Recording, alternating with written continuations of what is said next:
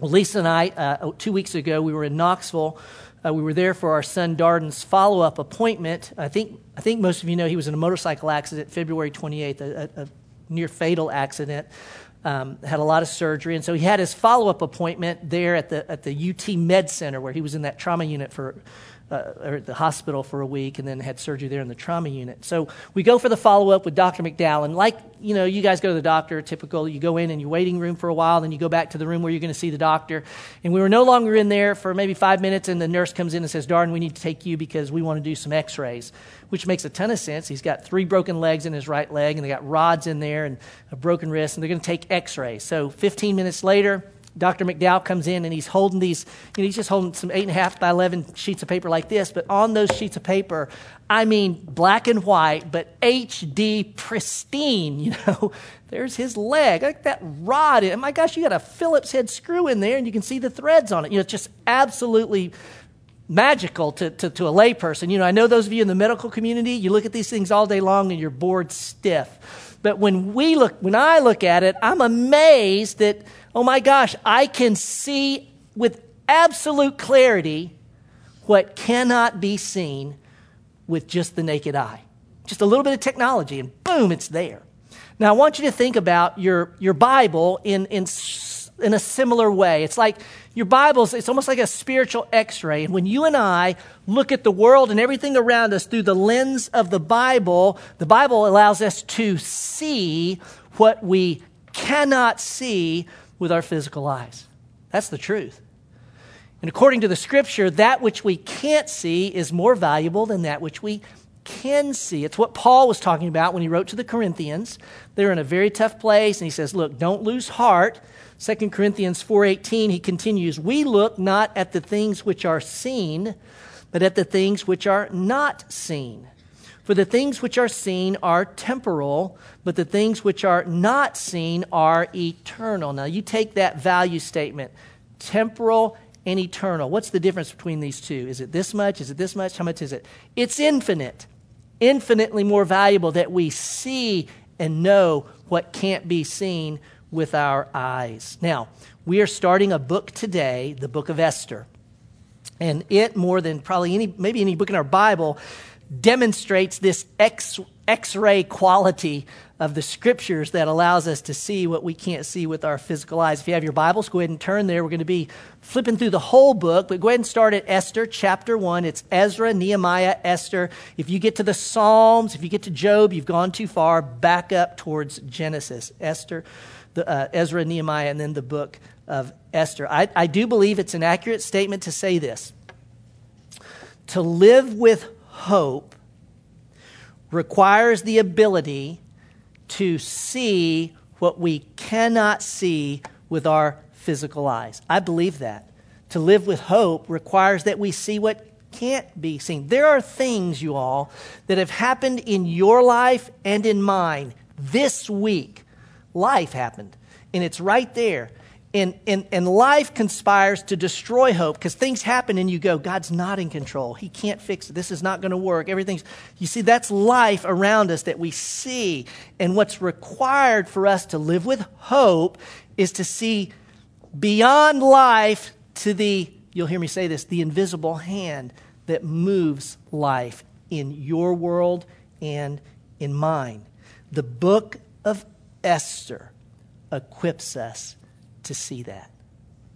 Now, I'm going to do an introduction today. That's all I'll do. I'm going to do it in three categories. So, those of you that kind of the outline mind, think of it this way I'm going to talk about the historical setting, I'm going to talk about the story, and then I'm going to talk about the lesson historical setting, story, lesson. There's two lessons, but it's really one wrapped up, and it carries all the way through the, the book. You'll see that when I get to the back end. Uh, we want to start with the uh, historical setting because anytime we start a new book in the Bible and we're studying it, y'all, we've got to answer the question where does this thing fit in? Where does this story fit in the story of the Bible? Not just where does it fit in our Bibles themselves. Now, broad category, and again, this is some, some, some review and, and, and helping us as we prepare to see this setting when you think about the story of the Bible, you can think about it, and this is not getting all of it, but think about the Old Testament in 500 year chunks, if you will. And so just put this in your mind's eye that we know that, that you know there's Abraham. Okay, he's back here at, at 2000. If if, uh, if we come over here and here's the birth of Jesus, you back up 2,000 years. Okay, here's Abraham, 2000 BC. And then if you go 500 years toward the time of Christ, the next person you're going to hit would, would be the person Moses.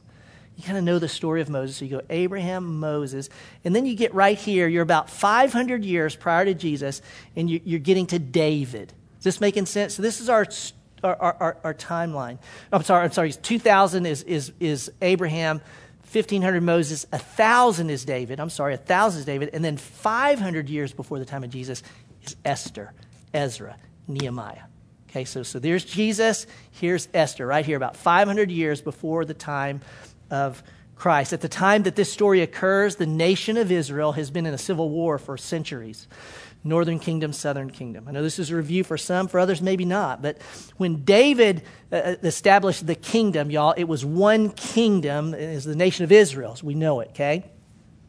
But his grandson Rehoboam blew it royally and split the nation. And so for 400 plus years, the, the nation of Israel is actually two warring kingdoms, civil war. Northern kingdom, southern kingdom. The northern kingdom would be the 10 northern tribes, okay? And then the two tribes in the south uh, would, would be Judah. Now, this has always confused me, I, and I don't mean to confuse but it's always confused me because they call the northern kingdom Israel, and the Bible calls the southern kingdom what? Judah. Yeah, and I'm always going, wait, I, I thought the whole thing was Israel. Well, it is, but when they're divided, it's Israel and then Judah to the south. Now, they, God had told Moses, go, go all the way back to, to, to, Moses, and, and God said, Look, if you'll go in the land and walk with me, everything will go well. If you go in the land and forget me, it will not go well for you.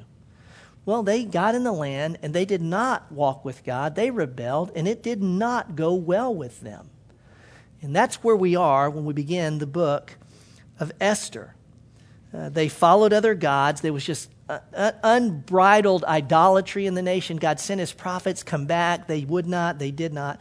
And so, in, you don't have to remember these dates. 722 BC, the Assyrians, if you got northern kingdom, southern kingdom, the Assyrians obliterate the northern kingdom. Okay? About 150 years later, the Babylonians take the southern kingdom and take them into captivity. You with me? So now the, the, they're gone, so to speak. The, the, the southern kingdom's in captivity in Babylon.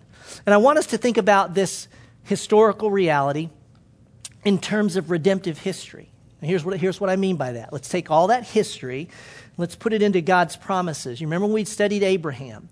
Rob had this statement that we used all the way through Abraham that, that with Abraham, God's original intent was re expressed. So, all the way back in Genesis, in the book of Genesis, God desired this. And then you get in Genesis to Abraham, and, and, God reiterates it that God's intent is to have the people of God in the place of God with access to the presence of God. Everybody with me on that? That's God's intent, you all. And when I say that, if you kind of go in your mind's eye, that sounds like Eden. That sounds like Eden. You're exactly right, because that was Eden. But they forfeited Eden by their rebellion, Adam and Eve, such as and all of us have in them. But if you go, well, that also sounds like heaven, you're exactly right. That's heaven. okay, unblemished, the people of God in the place of God with access to the presence of God. That's, that is where, where, where it's going once again, you see. But if we take those three categories and we come to Esther and we say, okay, how's God doing on his promise? We would say this where are the people of God at this time that we're reading this story? Where are they? They're gone. The northern kingdom obliterated, the southern kingdom in, in exile. How about the place of God? Because God promised them a place, and He said He's going to bring them a place. When you think of the place, think of the promised land. Who's in the promised land now? The, the, the, the children of God or somebody else? Answer me somebody else. It's under somebody else's rule. You see that? So we got a problem now. Wait, where's the, the, the, people of God, the place of God? How about access to the presence of God? When I say that, think Jerusalem. Think the temple. Because the presence of God was mediated where? In the temple. This is where the, the people came to the temple, the blood, and then God was at the temple, and that's where they met. At this time, what's going on at the temple? Nothing. That's exactly right. There's no, there's no sacrifices. There's no mediation. There's no meeting of God. So, so if we looked at it and we said, oh my goodness. Well, if, if God's intent is a, pe- uh, a people in a place with access to his presence, then it, nothing's happening with that right now. Exactly. Add to it this God has promised the Messiah would come through his people in his place, you know, etc. So we have a major problem right now in history, don't we? Where's Messiah going to come from? The nation's not there. They're not in the place. They're not worshiping God. So historians call these days, and I did this, by the way, I said this when we studied Ezra, the darkest days in Israel's history. That's what we describe when we talk about this time in history. Now, the story is going to unfold, um, and it's going to raise a problem there's going to be this massive problem that's going to be raised. Uh, and, and, you know the story, and I'll get to this in, in, in a few moments. But someone's going to, someone will rise up and want to destroy the Jews. An enemy is going to rise up that sets about to destroy them. And, and I want you to think about this. That there's a question that arises in the mind of every Jew in this, in this time, whether, whether you're in Babylon still or you're in Jerusalem. And by the way, Esther is still in Babylon. Um, I don't want to go. I don't want to go way too detailed on this, but again, just to give you some sense of context for where this fits. When when God's people were in exile in Babylon, God arranged such that they could return to Jerusalem after their time in exile, and they returned in three different waves. Two, three. The first wave is Ezra chapter 1 through 6, and Zerubbabel takes a group back. And then in Ezra 7 through 10, Ezra takes a group back. And then there's a little break, and then Nehemiah takes a third group back. Are you with me? So that's how the story unfolds. Between Ezra 6 and Ezra 7, there is a 58 year gap. And in that 58 year gap, there is a 10 year window. And that's when the story of Esther's happening. See, so that's where we're right in the middle of these dark days. Esther is still in Babylon. She didn't go back with the first group. That's what you'll see. And that's why the setting, the team did such a wonderful job putting together behind us. We are in the Persian uh, Empire at this time. But the problem's going to arise. This guy's going to seek to destroy them. And every Jew's going to ask this question God, are you here? Do you care? And can I trust you that even this mess you can use for my good and your glory. I'm going to tell you whether you remained in Babylon or you're in Jerusalem, you'll see it in a moment. This problem is going to raise that question for you. That's their historical situation, and I want to bring their historical situation and put it upon us because I think it is our present situation in many ways, not one for one by any means, but I want you to think about it in these terms. If you have placed your faith in Christ, you're a child of God, please understand, you are not home you are in exile. You are, you are in a foreign land. We're not home yet. If you know Christ, please understand you have an enemy of your soul that seeks to destroy you, annihilate you, put you down. That's the truth. So you see, their historic, do you see this? Their historical context is ours, quite frankly, as children of God, even in this day. And I would suggest there's no one looking at me right now, no one who has not or will not have life happen, and you're stuck asking, God, are you even here? God, do you even care? And God, can I trust you that this is for my good and your glory? You see, this is life on a fallen planet, very applicable for you and for me. Okay, the historical setting, it's a dark day. The story. Let's not miss the obvious. It's a story. It has a beginning, a middle, and an end, like all good stories. It's not a poem, so we're not going to interpret it and understand it poetically per se, unless there's poetry in it. It's not apocalyptic literature where it's got highly symbolic. We have to be careful what we do with these numbers and these signs and symbols and dragons and things like that. Uh, it's not a New Testament letter that has a very you know, straightforward format that you go through when you interpret a letter and I'm saying these things again. If you're new to fellowship, we always say these things at the beginning of a book because we're going to we want to understand and apply it biblically in its context. And we got to go. This is a story, what we call we call a narrative. You don't judge a book by its what? Yeah, and you know you don't start interpreting and judging a story by the first chapter, or one chapter in isolation, or without the ending, do you? You got to take the whole story and then begin to bring the whole story to each individual part as we interpret and apply it. And that's why I am this morning just going to be a woo, it's, it's, shorter than Cliff Notes, but just get the story in our head. And I'm sure it's a story that most, most of us in the room are somewhat familiar with. I said it earlier, we're in modern day, I think, we're in modern day Iran, so that's where we are. That's, this is happening. It's in Susa, the, the citadel or the capital there. Picked my daughter up uh, two weeks ago on a Saturday night. She's 14 and she'd been babysitting, and on the way home, she said, Dad, what are you, what are you teaching? Uh, and I said, I'm a, I get to introduce the book of Esther. She said, Oh, that's great. I said, Yeah. I said, Do you know the story of Esther? She said, Yes, I know the story of Esther. I said, Really? Okay, tell me. So on the way home, she walked me through the story of Esther. When I got home, I didn't realize Esther had so much to do with vegetables and peas and asparagus. And uh, now she did it that way, but she knew the story, you know. But VeggieTales does a great job, you know. They can't hang Haman because he doesn't have a neck; he's a pea, I think, you know. So they send him off. I go, oh my gosh, that's not the way the Bible told it, you know. But she knew the story, and I think most of us know the story. And if you don't, it's okay. It'll take you 20 minutes to read this story. I promise you, you will not fall asleep. You will not be bored. It's just a fast moving, amazing story. I'm going to talk about the beginning, middle, and end very briefly. Chapters 1 and 2 comprise the beginning. So turn there, Esther chapter 1, and I'm going to grab the first six verses, first five verses of, of Esther chapter 1. Follow along as it reads. Now it took place in the days of Ahasuerus, the Ahasuerus who reigned from India to Ethiopia over the 127 provinces. In those days, King Ahasuerus sat on his royal throne, which was at the citadel in Susa. In the third year of his reign, he gave a banquet for all of his princes and attendants, the army officers of Persia and Media, the nobles and the princes and his provinces being in his presence and he displayed the riches of his royal glory and the splendor of his great majesty for many days, 180 days. When these days were completed, the king gave a banquet lasting seven days for all the people who were present at the citadel in Susa, from the greatest to the least, in the court of the garden of the king's palace. We are introduced right at the beginning of this story to one of the most powerful men on the planet at the time, King Ahasuerus. And by the way, I got to work so hard to pronounce that right. I have to write it out in my notes, Ahasuerus, because it's hard to say, and you read it, not sure how to do it, but that's how you pronounce it. His Greek name is Xerxes. It would be way easier for me to just say Xerxes, Xerxes, Xerxes, but that's not how it is in the New American Standard.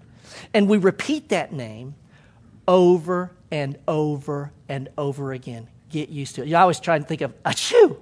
Then it's called Ahasuerus. You know, that's his name.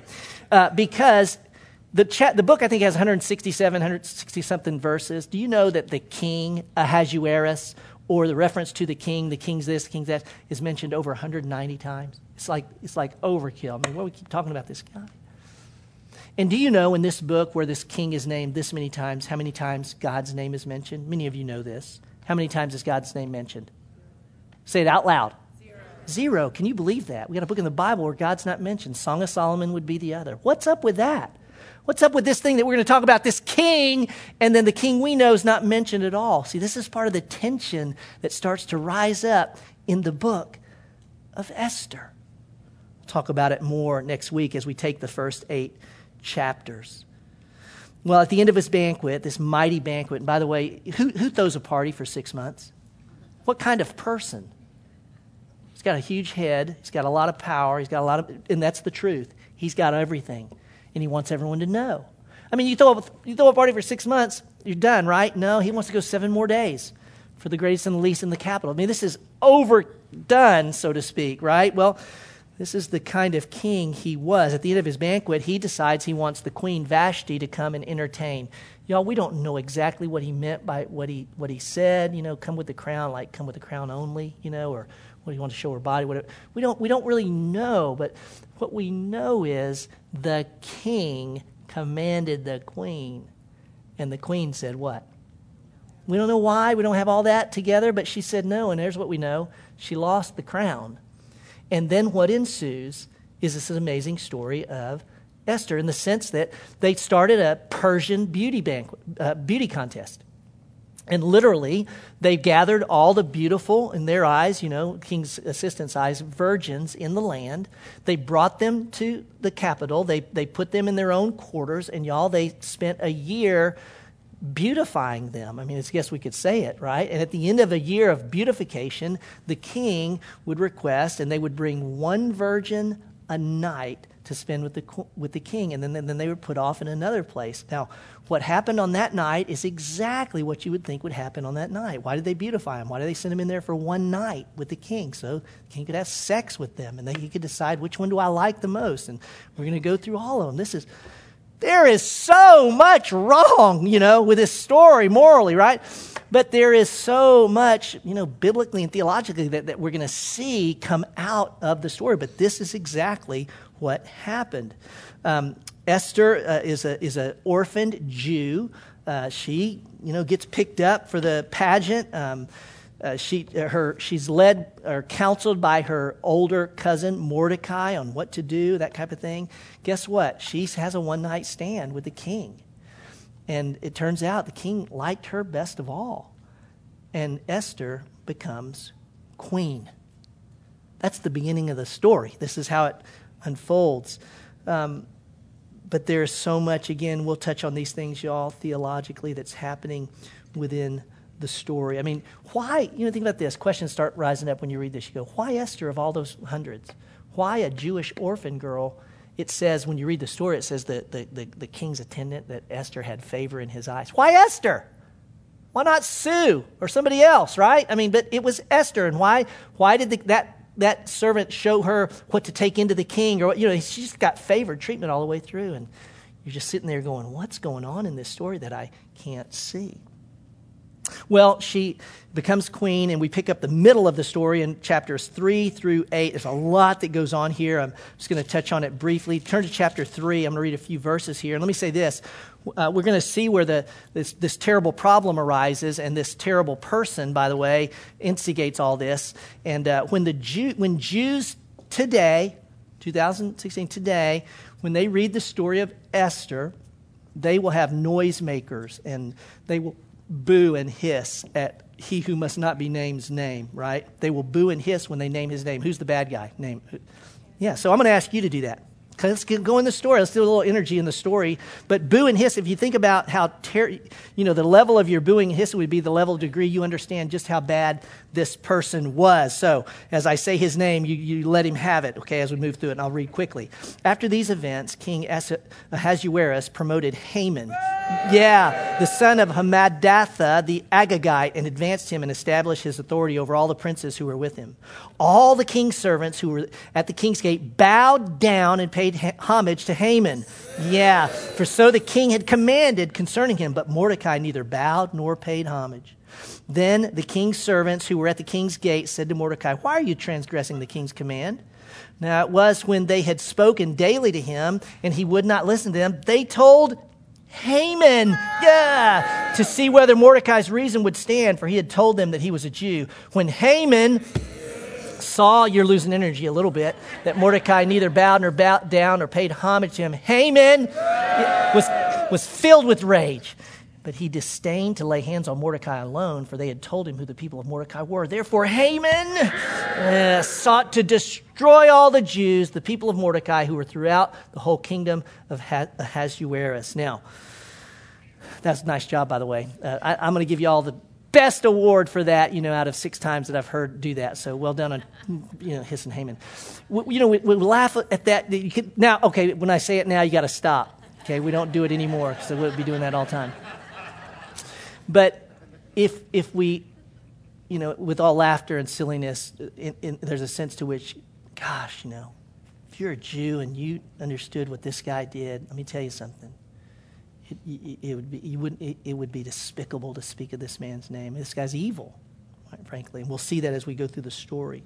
It, you know, I don't know where the phrase overkill came from, but certainly could have. Uh, everyone wants to bow to Haman, but Mordecai won't.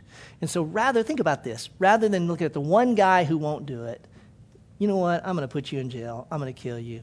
Haman goes, okay, I'm going to take out your whole race. Now, this is a true historical story. And we might be going, no, that never happens. But we can't say that, can we? Because we, we know, we don't have to read our Bibles. We know there's evil afoot that would do that, seek to destroy a race or races even today. uh, Haman convinces Ahasuerus that they're a bad, Jews are a bad problem within the kingdom. You know, they do things we don't do, et cetera, et cetera. And so they determined there would be a certain day in the coming year when anyone who's in the kingdom who is, uh, you know, of the kingdom of Persia, who's not Jewish, would kill any Jews that were near them. Kill men, man, woman, child, and take their possessions. And by the way, the more you kill, the more money. It's like you'll get paid to do it. This is real. This happened. It's what Haman sought to do to the Jews. Now, the story is going to turn, like all good stories, you know, have tension, and then it turns, and it's going to turn on what Esther does in her new role as queen. You guys know this. So Mordecai is going to say, Hey, you need to say something to the king. And Esther's going to go, Well, you don't understand. The king has not called for me in 30 days. That means he's not interested in me right now. He doesn't want to see me. And the law of the land is if a person walks into the king's presence, see, we, we, we kind of think of this stuff as fairy tale or didn't work this way. This is the way it worked. You didn't go into the presence of the Persian king unless you were invited. And if you come into his presence uninvited, you're killed unless he extends the golden scepter. This is an amazing part of the story. Can't wait till we get to it. A, it'll be several weeks before we get to this part of it. But I want you to see this phrase that is probably the most familiar phrase in the book of Esther, that, that those of us who know the story. Look at chapter 4, verse 13. Mordecai told them, there's these eunuchs that are going between Esther and Mordecai, communicating what the other one's saying. Then Mordecai told them to reply to Esther, do not imagine that you in the king's palace can escape any more than all the Jews. For if you remain silent at this time, relief and deliverance will, will arise for the Jews from another place, and you and your father's house will perish. And who knows whether you have not attained royalty for such a time as this? Oh, it'd be great when we're at that part of the story. The Jews do get deliverance. Again, you, you, you, can read it and see how, but they, they, in a sense, deliver themselves.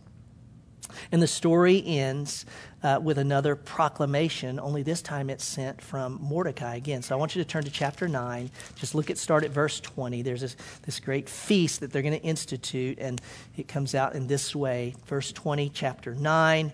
They have been delivered, now they're going to celebrate. Then Mordecai recorded these events, and he sent letters to all the Jews who were in all the provinces of King Ahasuerus, both near and far obliging them to celebrate the 14th day of the month Adar in the 15th day of the same month annually. Because on those days the Jews rid themselves of their enemies, and it was a month which was turned for them from sorrow to gladness and from mourning to a holiday, that they should make them days of feasting and rejoicing and sending portions of food to one another and gifts to the poor. Now, I want you to catch this. Like, like a master storyteller, this story started here and has come full circle. See, that's what a good story does, comes full circle. For the story begins with a atrocious, crazy banquet, doesn't it? Over the top. And now, how is the story ending? With what? A banquet. But let me tell you something. There was this banquet, and then there was this banquet. Totally different reasons, isn't it? There was this king, and there's no mention of God. And see, the story is going to do this. Just watch this in the story. The story is going to keep going like this. It's going to go like this, this, and it's going to go all these reversals. You're just going to watch this happen over and over again as we go through the story. The feast that they're celebrating is called Purim. I, I, I kind of roll my tongue on that. I'm, I'm, not quite right on that per se, but I, I want you to know it. It's spelled P U R I M. And let me tell you something. The way I want to say it is Purim, but it's not pronounced like that. But it's Purim. And the P U R is the word for dice or lot. It was, the, it was customary in, a, in, a, in the Persian Empire at this time. What they would do is at the beginning of the year, uh, they, would, uh, they would take the pur, the P U R, the die, the lot, and they would roll the die, and that, that would determine when certain things are going to happen in the year. So in the first month, they roll the die and go, okay, that's going to be that holiday. We're going to roll the die, we're going to do that feast in. We're going to roll the die, and the king's going to do this on this month, you see? Now, we know that when Haman sought to kill the Jews, he needed to determine when's the day? When are we going to kill them? And if you look at 3, chapter 3, verse 7, it says he and his officials rolled the PUR, the die, to determine. And it says they did it day after day. Now, this is reading a little between the lines. There's a sense to which it's something along these lines, maybe, where it's, I want to kill him tomorrow. Well, you got to roll the die. Dang, can't kill him tomorrow. Let's roll it again the next day. Let's see if we can, I want to kill him next week. Roll it, I can't. And, and so they kept rolling the die until the die rolled up and the numbers came, however they interpret. Guess what, which month it was going to be determined to kill all the Jews? How far away? The 12th month. You see, that's part of the story. You're going, man, those die. I mean, they keep turning up a certain way. Why didn't they turn up so he could kill them immediately? You tell me, you, chance, just rolling the dice, or is there something else going on?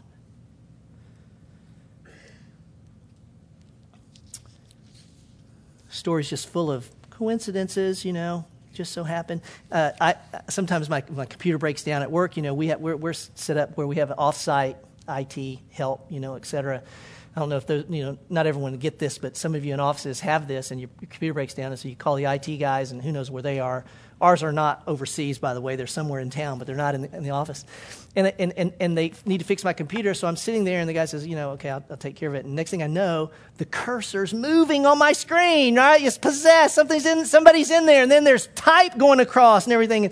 And it's, it's that weird feeling, like, like things are happening and I'm not typing and my computer's typing in front of me. It's like chess pieces are moving and there's no hand that's moving the chess pieces. This is the story of Esther. The historical setting, the story, and then the lesson. I'm going to give you two, but they're intertwined as you'll see. There's a theological lesson, okay? So here's where rubber meets the road, and this is, I'm going to grab these two because they this is going to be true all the way through the story, this, these lessons. There'll be many more, trust me, as we go through this. Theological lesson. The, the, the story uh, is held together and expresses a doctrine we call the doctrine of providence. Okay, the doctrine of providence is Latin pro vitae. Pro to see before, to see and then provide, to foresee. The doctrine of providence. Man, it's a multifaceted diamond. We can look at it so many different ways and get these little nuances. I'll touch on some of that. I'm going to give you three ways to think about the doctrine of providence right now, theologically. And in theology, we want to be very precise. Words really matter in theological statements. So let me give you some. Don't try and write this down, it'll be on the website. Uh, Karen Job, uh, I think it's Job, it might be Joby but in her excellent commentary on Esther, she writes this regarding providence. You'll see this on the screen. When we speak of God's providence, we mean that God, in some invisible and inscrutable way, governs all creatures, actions, and circumstances through the normal and the ordinary course of human life without the intervention of the miraculous. End quote. Every word matters in there. I especially love this. You know, invisible, you don't see it. Inscrutable, you can't figure it out. It's inscrutable, but it's true, and it's invisible, so to speak. That begins to help us understand providence, God's working out of his purposes. If we went to the Bible, uh, Mandy read some verses, Isaiah 46, that speak of God's control of all things. He knows the beginning from the end, all this.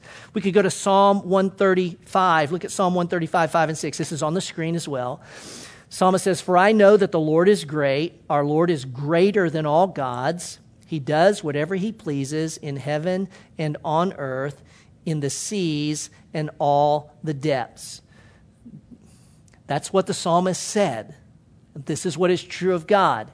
He does as he pleases. Look, you can go as high as you can go, you can go as deep as you can go, you can go as far as you can go, as wide as you can go. Wherever you go, he does as he pleases. Y'all, this is providence, sovereignty. These are, these are, these are hard truths. Now, they're, they're hard and they got some hard edges, but I'm going to tell you something. When we understand them biblically in their context, they are so hopeful when held well by faith. But I'm not going to I'm not going to argue with you and go, boy, that doesn't raise some questions. Well, well, they can, and they do. I often go to the Westminster Shorter Catechism. I love going there for you know, theological truth. I'm talking about men who formulated these doctrines hundreds of years ago with careful thought. Every word mattered. Uh, Westminster Shorter Catechism, I think this is question 10. What are God's works of providence? catechisms when you ask the question then you answer it it's how you teach that i used to teach kids you know and teach adults even can today what are god's works of providence god's works of providence are his most holy wise and powerful preserving and governing all his creatures and all their actions now we believe the bible teaches that there are some big words in there but you know what the two biggest words are i think for us on our end of it all and all. Because, see, you can remove the alls and you kind of can take it and go, okay, God's got a lot of control. God's like, but when you go all and all, you got some questions in your head right now. But what about? But when? What? what? See, it, it can raise those questions. But this is what the doctrine of providence teaches. If you are a Christian, let me tell you just one implication. If you have placed your faith in life, death, and resurrection of Jesus, in other words, you believe Jesus died on the cross for your sins, was buried, raised again, and that he did it for you, you're trusting what he did, and you are a son or daughter of the king, child of God, please know this. The doctrine of providence assures us you are never where you are by accident. And you are never facing what you face by chance not according to providence. I know oftentimes people get confused, or there's just reason to be confused around sovereignty and providence. So let me say this. This is, this is way deeper than, than me, and so it's going to be rather shallow, but I'm going to give you how to kind of keep these maybe in some categories that are helpful. When you think of God's sovereignty and providence, yes, they overlap. They're very similar. I, think, I, I tend to think of it this way in sovereignty, that, that he's sovereign. See, it's a, it's a ruler term. It's God's, God rules. It's his domain to rule all, and he's in control. And how, in the sense of how that, how does he do that? The works of providence. See, in his works of providence is how he expresses that sovereignty. That's one way uh, that we can think about this, okay? That's the theological lesson. God's works of providence. Here's the practical lesson, okay, for us. And again, there's so many that we'll have as we teach through this.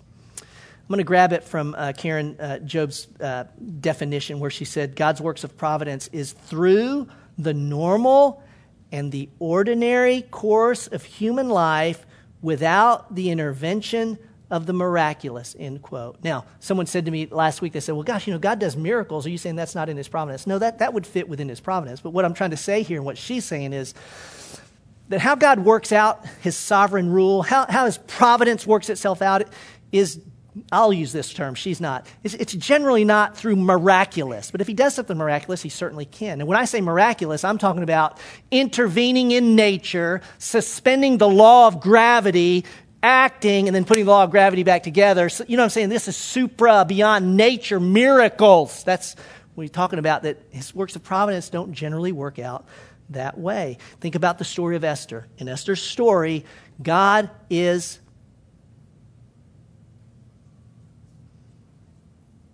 silent.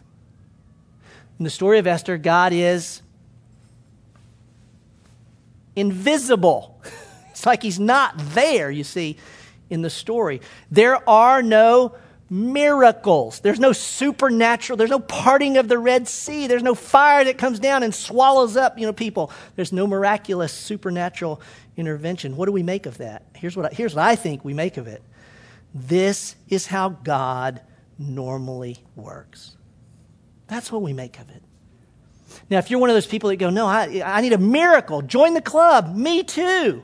But do you understand that God does not work? And when I use that word, you know what I'm saying. There's miracles happen all the time, but supernaturally intervening and, suspending nature miracles. I, I, wish I had some of those too, but, but I, I don't. Do you understand, y'all? Most of the people who lived in these pages, so let's go through thousands of years of history. Most of the people that lived the Bible never saw a miracle. We, we forget that. We think, no, no, no, man, they saw Jesus, they saw the waters part in the Red Sea. Well, some of them did. How many, Lloyd? Uh, just a tiny fraction. But all the other millions, you know what they did? They lived ordinary lives through ordinary days, through hardship and death and pain and they had God's revelation. They said to trust. You know what I'm saying? That's how they live their life, and that's how we live ours. God can do whatever He pleases. Yes, God can, look, God can reverse the spin of the world way better than Superman. By the way, He can do it like you and I blow out a candle. I mean, He can do whatever He wants. This is not how He works out His providence generally. And even think of the story. What did I say at the very beginning about historical setting? How dark was it? How bad was it? How, how hopeless was it, were these days? How, how hopeless were they? Seriously. Uh, uh, about as bad as it could get. And if anyone, you would think, I don't know, human thinking, if, if there was ever a time that they needed a miracle, if there was ever a time you'd think God said, Look, let me take you guys out to the river and let me watch, watch me stop it, you'd think He would. But He didn't do anything like that in Esther, Ezra, Nehemiah. He just, they just kind of kept plodding along. And how about this? God put the right person in the right place. And, and, and they had an opportunity to either trust God or not trust God and just kept going, you see. That's, that's the life of faith for them and for you and I. I wrote it this way in my notes The silence of God in Esther is consistent with the message of Esther. God is working out his purposes as he normally works out his purposes, silently and invisibly, through ordinary people who, in ordinary and extraordinary circumstances, choose to trust him. There's the message. God, uh, uh, God, uh, God is still put. This is where I want you. God is still to this day putting people in specific places with opportunities to trust Him. And if I'm looking at you, please know this. I mean you. I mean you. I mean you. I mean you. Literally, literally, he's still. You mean he's still doing this? He's still putting, like, like the way he put Esther as queen that's over this craziness? Yes, he's putting you. He's putting you. And he's, putting, he's put you. He's put you. He's still putting his people in specific places in order to trust him in an ordinary thing, you see. I mean, it's like it infuses life to me. It infuses life with everything matters. You know, we got these summer mission trips coming up, whatever. You know, you don't have to wait till summer to go on a mission trip. You wake up every day, your feet hit the ground, you're on mission. You're, literally where you are for a reason. And that ordinary day unfolds with you trusting God. He's using that for His glory. And you're good. I'll say it again you're never where you are by accident, and you are never facing what you face by chance. R.B. Kuiper, he was a Dutch born, uh, but a Reformed theologian. Um, president of Calvin College at one time. I picked up a, a, a, statement that he had written somewhere, and I had it in my, I've had it in my file for years. And I liked it because he, he described um, the struggle that we often have with, he, with sovereignty. You know, he, he, was at, he said, you know, when I'm often asked a question, I mean, come on, is, is there such a thing as divine election? Are you chosen before the foundation of the world or not? Or if that's true, then I don't have to do anything because God's going to get whoever he wants in heaven and free will and God, you know, how do you, how do you handle these thing, two things? And he said, I like to think of it, and he said, I like to think of it as, as, as a rope that goes up into heaven, it goes over a pulley, and it comes back down, and there's two strands. And so I'm going to ask you, I want you to imagine in your mind's eye that I'm standing here, and there, there are two ropes that I'm holding, right? Two ropes in front of me, but it goes up and it goes over a pulley you can't see and comes back down. There's two ropes, two strands coming, coming down. Now, I've adapted his illustration because I'm going to call it the, the two strands of God's providence, okay? Similar sovereignty and providence. But imagine these two ropes. You know, there's, there's, there's the one strand that's God is in control. He rules, He governs all things, all His creatures, right? This is God is in control. If you were to grab that strand, please know this you would be grabbing a truth, but not the whole truth. And uh, if, if, if the winds were blowing and, and, and you needed hope not to be blown off, I'm telling you, you could hold that rope this strand, and what happens when the wind blows? You could go off the stage and the rope would keep going. If the waters were rising and I needed to stay above those waters, I could grab that rope all I wanted and it would just be, I'm going nowhere, right? Or you could grab this strand and this strand would represent my choices matter. I'm in a hard place. I better get out. But if I just choose the one strand and not the other, then I can r- pull all day long, right? And I will not rise above the flood waters. The wind will still blow me. You, do you have that picture in your mind? You grab either one? And so in providence, what the, what the Christian does, we take the, the Bible seriously and we can't deny, you can't, you can't deny, you can't take if it says this and it says this, you can't take this one and deny that one or take this one and deny that one. You got to take them both. And when you and I take both strands, grab them. And when the waters rise, let me tell you, and you're going, you know what? God's in control and in this. And yes, I, you know, I, I'm required to be faithful in this. Then boom, I could stand back I could run out and I would swing over your head because it would hold. Do you see that? Now, here's the thing to keep in mind of this picture. How many ropes am I holding?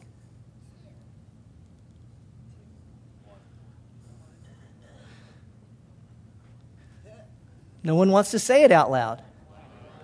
One! But there's two strands in from, a, from an earthly perspective, you know, I would go, I'm holding two. That's right. We would do that because there are two strands. What's one? This is, you know, I can't see this. Let me tell you something. When you grab both strands, I'm going to tell you this. You're, you will not have all your questions answered. Don't go there. Oh, Lloyd, that illustration was great. Now I have all my questions answered about free will and so. No, you don't. No, you don't. No, you won't. But I'm going to tell you something. You can hold both, and you can say this holding both God, you are here. You care. And you can use even this for my good and your glory. You see that? You can, you can rest in faith in God's presence with you. I'm going to tell you something. It's not going to answer the questions you have about it. I think something matters more than having your questions answered. I think hope matters more. That hope God is who He says He is, He's who He's expressed Himself to be in the Bible and in the book of Esther. So what? Why don't you bow your head and let's do this? Just quiet moment of prayer. You think about this amazing story of Esther, just in this overview I've given. You think about this doctrine of providence and what it means to us and for us, even with the questions that it leaves unanswered. What is God inviting you to trust Him for and with? And it may be even your life, and you're thinking about something ordinary. Maybe God's inviting you to trust Him with that ordinary thing, with a step of faith. Would you talk to God for a moment?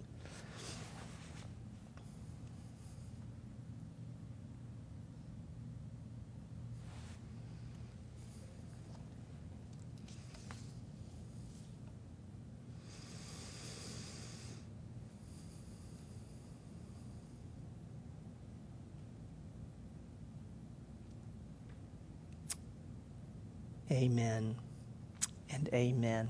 Let's stand. I'll send you out. Gone a little over. Forgive me.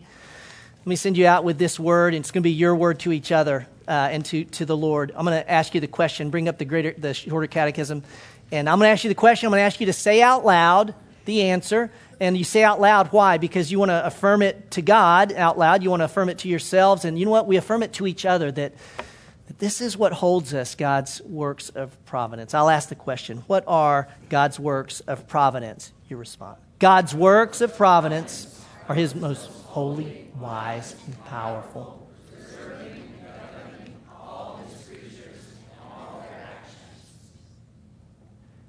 Amen. Before you leave, turn and greet someone nearby. Just say hello to them, and then you can get your kids.